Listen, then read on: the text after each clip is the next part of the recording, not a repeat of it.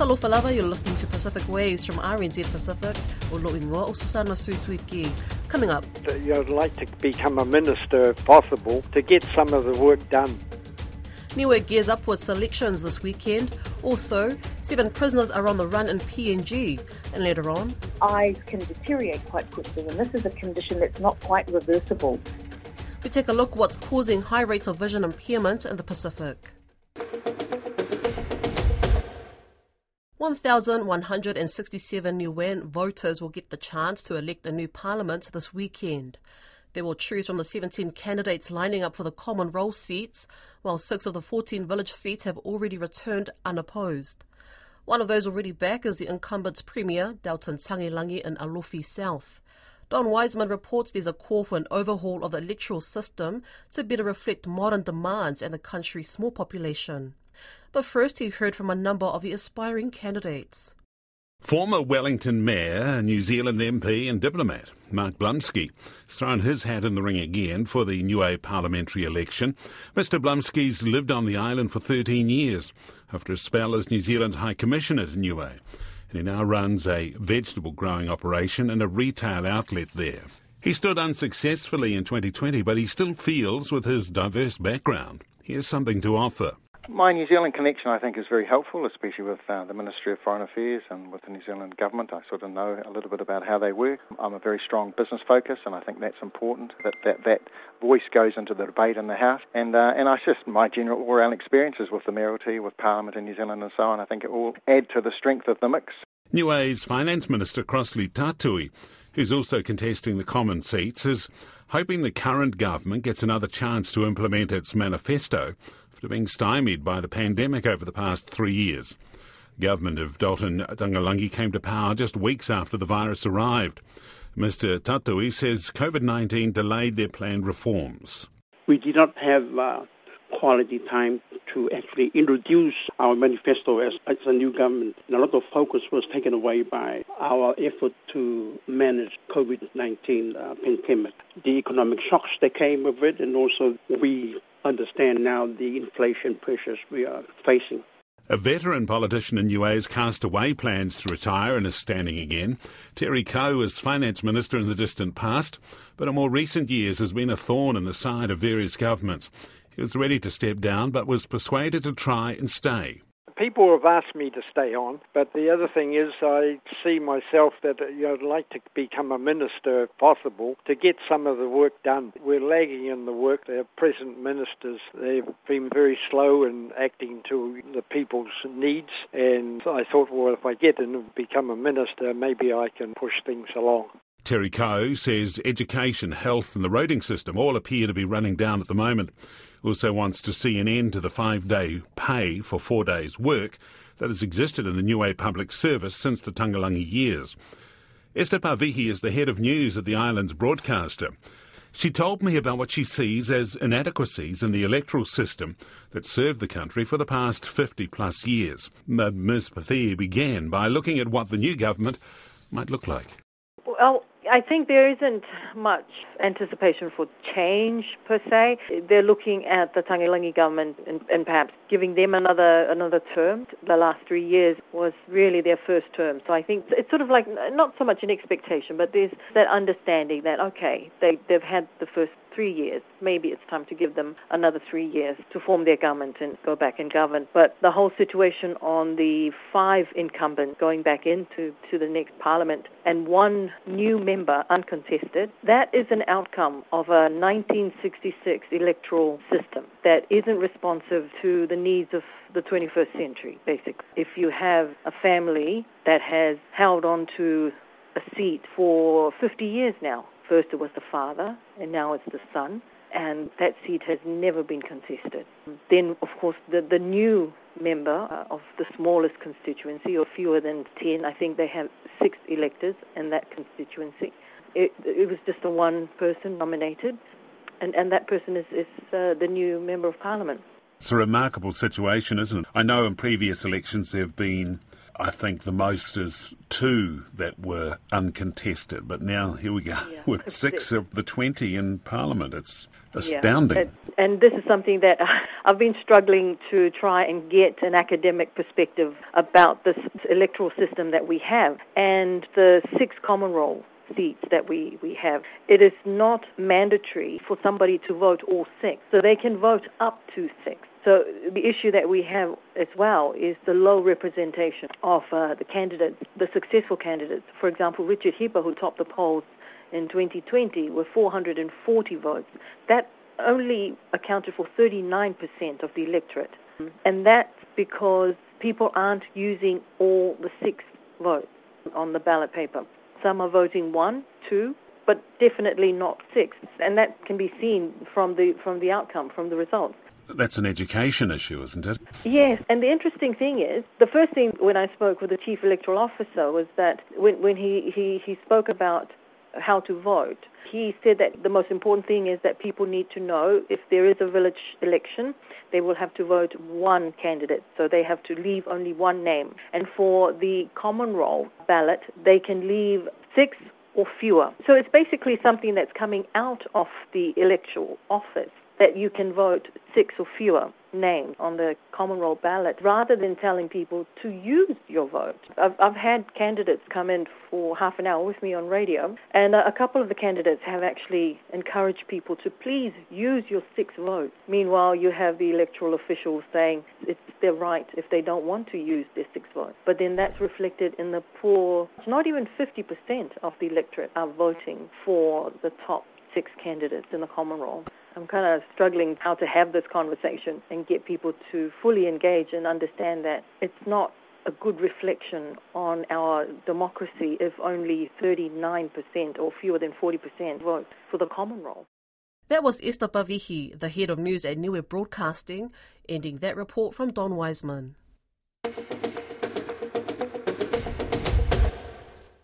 Papua New Guinea's Correctional Services Commissioner says it's unfortunate 16 prisoners were killed trying to escape West New Britain's Lakiemata High Security Compound on Sunday. 24 prisoners tried to escape, 16 were shot dead, one is in hospital, and seven are still on the run. Seven of the 24 were not yet convicted of an offence but were waiting in remand. Stephen Pokani says corrective services failed doing their job securing the prisoners. He speaks with Caleb Fotheringham.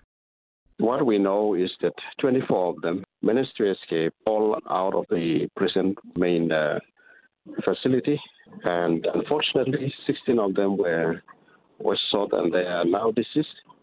One is critically um, at the hospital. Seven are still on the run.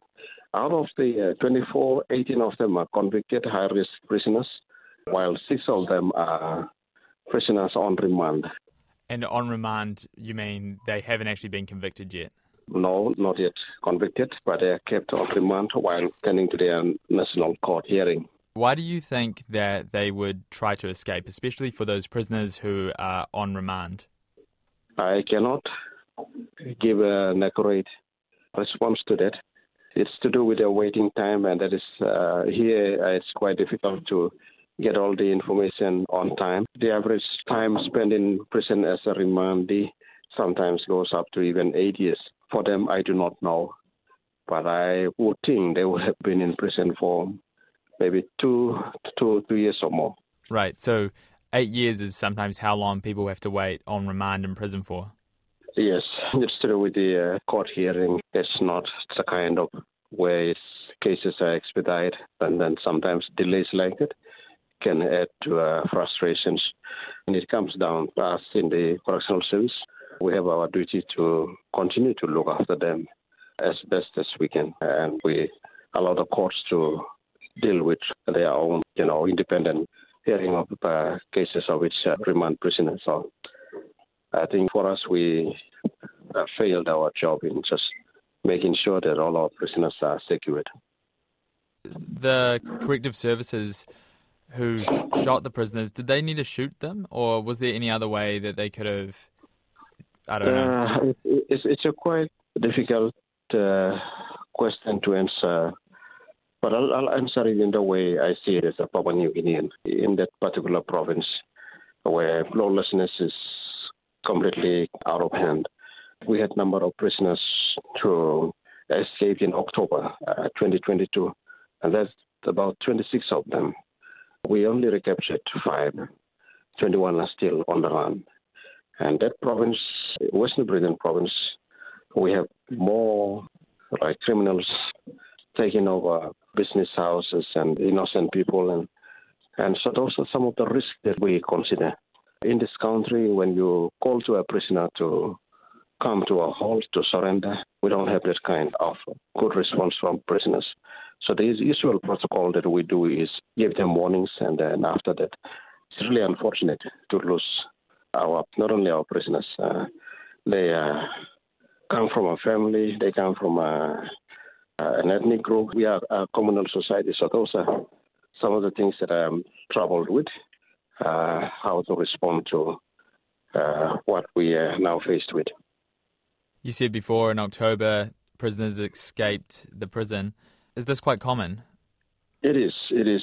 We, we've got about 20 uh, small prisons around the country. Prisoners uh, have the tendency to try and plan an escape from the prisons. Uh, again, it comes down to the liberty that we have. People want to always be free and do whatever they want to do, and going to a prison is something that is completely foreign to us. So I think that's the kind of struggle we are all faced with, especially our prisoners.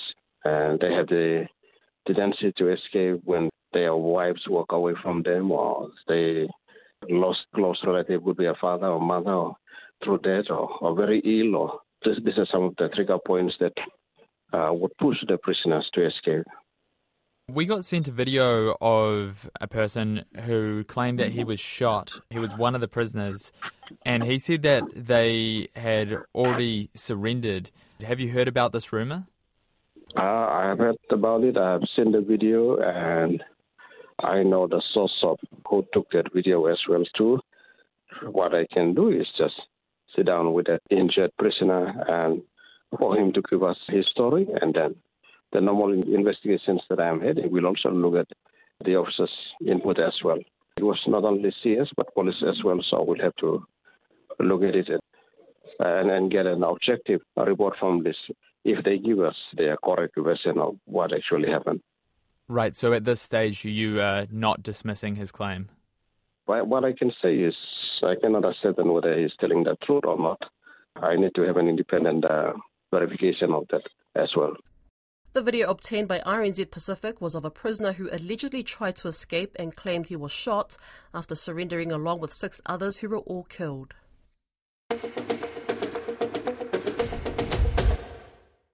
Eye care specialists working in the region are preparing for a potential surge in diabetic retinopathy cases, running parallel to the region's worsening non communicable disease crisis.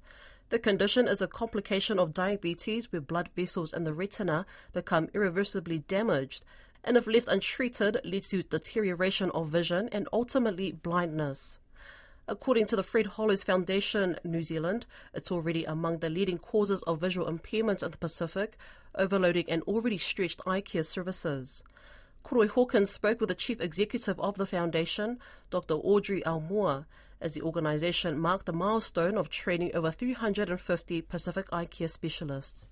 So yes, with Fred Hollows Foundation um, globally is really celebrating, um, of course, uh, annually we do this, the birthday of Fred Hollows, uh, who is really the founder of, of this organisation. An incredible man who did some amazing work, who started out doing some amazing work 30 years ago, particularly working with Indigenous communities and improving um, the, the challenges for many of them around avoidable blindness. So each year we try to celebrate that. And this year in particular for us, we've really come to a number of milestones. We've been, as an organisation, been working in the Pacific just over 20 years now, working with our Pacific governments and our Pacific eye care partners. And our primary role really is training the eye care workforce. And when I say that, I mean you know, training eye, eye surgeons, eye doctors, and uh, nurses uh, and community workers in the area of, of eye health. And um, we're delighted, of course, that after 20 years of training, we've trained nearly 350 Pacific eye care specialists in the region. And we haven't done it on our own. We've worked with fantastic partners such as Fiji National University,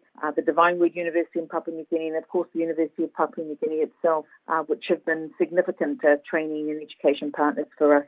So ophthalmologists, eye care nurses, eye care technicians are really important to increasing access to quality eye care for people. Um, and this has really been where our, our main investment has been. Some really great progress being made there. For our for our listeners, um, what are what are the numbers and what are the issues still affecting eye care in the Pacific? What are the big issues on the health side of things? Well, the, the most uh, difficult challenges, particularly with, with our communities and uh, the issues of avoidable blindness, um, one is, is cataracts, obviously, and this is something that, that happens to many of our communities and populations over the age of 50. Um, as part of the aging process, we, we have a number of uh, large numbers in the Pacific with cataracts. Of course, a refraction, which is really, um, you know, about the glasses that you wear and making sure you've got the you know op- the best optical um, lenses for, for the kind of care uh, eye care condition that you have. But the thing that's concerning me most these days is um, in the Pacific, as you know, we have quite a large, um, you know, a growing uh, challenge of, of non-communicable diseases, and in particular diabetes. And um, with diabetes, of course, um, we have emerging issues around what we call diabetic retinopathy, which is a condition of the eyes that uh, once we once diabetes often for many people is, is not well controlled, um, uh, eyes can deteriorate quite quickly, and this is a condition that's not quite reversible. And so, in our region in particular, you know, with this status of, of diabetes, we, we are concerned that diabetic retinopathy will become a major burden of disease for many of our, our, our communities. Now, in terms of the, the gains being made with, with the training, give us give us a picture of where where these doctors are placed, what communities they're going, or what kind of an impact they're making, having um, this number of trained eye specialists, but also looking forward, maybe even um, the ongoing work to increase those numbers as well. Well, you know, the, the, the, unique aspect of our work is working with governments and ministries of health. Um, and, and many of them uh, over the past uh, 20 years have not really had a dedicated workforce team in eye health. Uh, and this is where Fred Hollows Foundation New Zealand has particularly been able to contribute and that is working with these governments to take uh, their doctors and to train them. Uh, and we work with the Fiji National University, of course, to do this um, this work, particularly of ophthalmology. And subsequently, all the doctors and nurses that we have trained come from the Pacific. So this is a real Pacific-based workforce. Once they've completed the training, they go back into their government systems and they help establish um, eye care services. So both doctors and nurses are able then to design services that really meet, you know, the, the needs of that particular country. And the role that we continue to play is, is supporting those doctors and nurses in their work, often through, um, you know, specialised innovation, technology, uh, eye care, ongoing eye care workforce training, and you know it's it's an area that um, has not been well attended to in the in the Pacific. Um, as you will appreciate, many of our Pacific governments are dealing with you know large issues around uh, non-communicable diseases, cancers, infectious diseases, and often eye health is is not seen as a priority. And so the work that we do is really supporting governments to deal with an area that is not well developed in, in, many of these health systems. And I have to say, it's not just the Fred Hollows Foundation. There are many eye care partners in the region, but it, it provides a, a, real area of support for many of the governments who often can't afford to develop these sorts of services, but are now beginning to recognise that if they don't pay attention to eye health, and in particular to issues around avoidable blindness, their, their system may become uh, overwhelmed. And so a lot of the work over the next couple of years for this organisation is really helping prepare some of those government systems for this area of growth, um, unfortunately, in, in eye care. Doctor, thank you so much for your time, Vinaka Vakalevu. Thank you for being with us and sharing your oh, important oh, work with us. Thank you. Naka. Naka. Mode. That's Pacific Waves for today. To listen back, head over to rnzi.com slash programs or you can download us on Spotify, iHeart or Apple Podcasts. From myself and the amazing team here at RNZ Pacific, Tofa Soifua.